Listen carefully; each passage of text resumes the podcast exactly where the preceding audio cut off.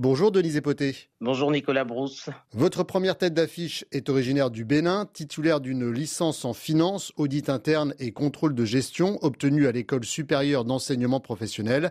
Oumaya Moussa Abdoulaye a développé une filière éco-responsable pour valoriser les déchets issus de la transformation du karité. Depuis 2015, Oumaya Moussa Abdoulaye, qui a parcouru plusieurs pays en Afrique de l'Ouest, a réalisé à quel point les écosystèmes de produits forestiers secondaires n'avaient aucune valeur ajoutée car la transformation était le chaînon manquant qui conduisait les pays à n'exporter que des matières brutes. À Parakou, à 400 km au nord de Cotonou, l'expert en ingénierie rurale accompagne plusieurs coopératives de femmes transformant le karité au potentiel quasi infini grâce à ses amandes, ses feuilles, ses racines, branches et écorces. Une filière avec un triple impact social, écologique et économique. Avec les coques qui jusque-là étaient jetées, il obtient un exfoliant permettant de prévenir les infections cutanées et l'apparition de boutons.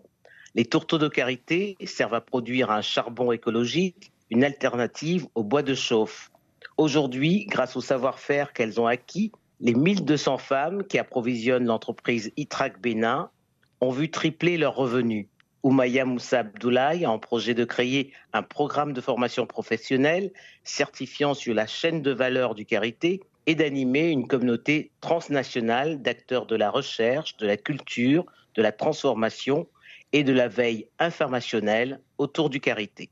Votre seconde tête d'affiche, Denise, est-elle originaire du Maroc, diplômée d'HEC Aïda Tagmouti possède également une licence en mathématiques appliquées obtenue à la Sorbonne. Et il y a un an, elle a créé Joby, une start-up dédiée aux ressources humaines dans la tech pour valoriser les talents du continent.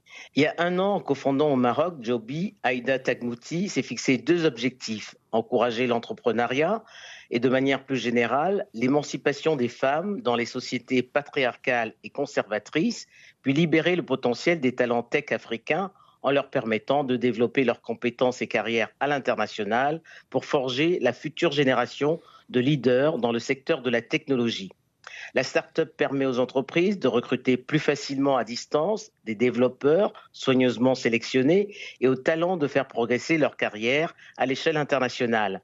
Pour l'heure, la plateforme a accompagné 200 jeunes au Maroc et compte poursuivre son développement dans d'autres pays. En Europe, le marché du recrutement tech représente 5 milliards d'euros, mais face à la pénurie, le recrutement traditionnel s'avère peu efficace.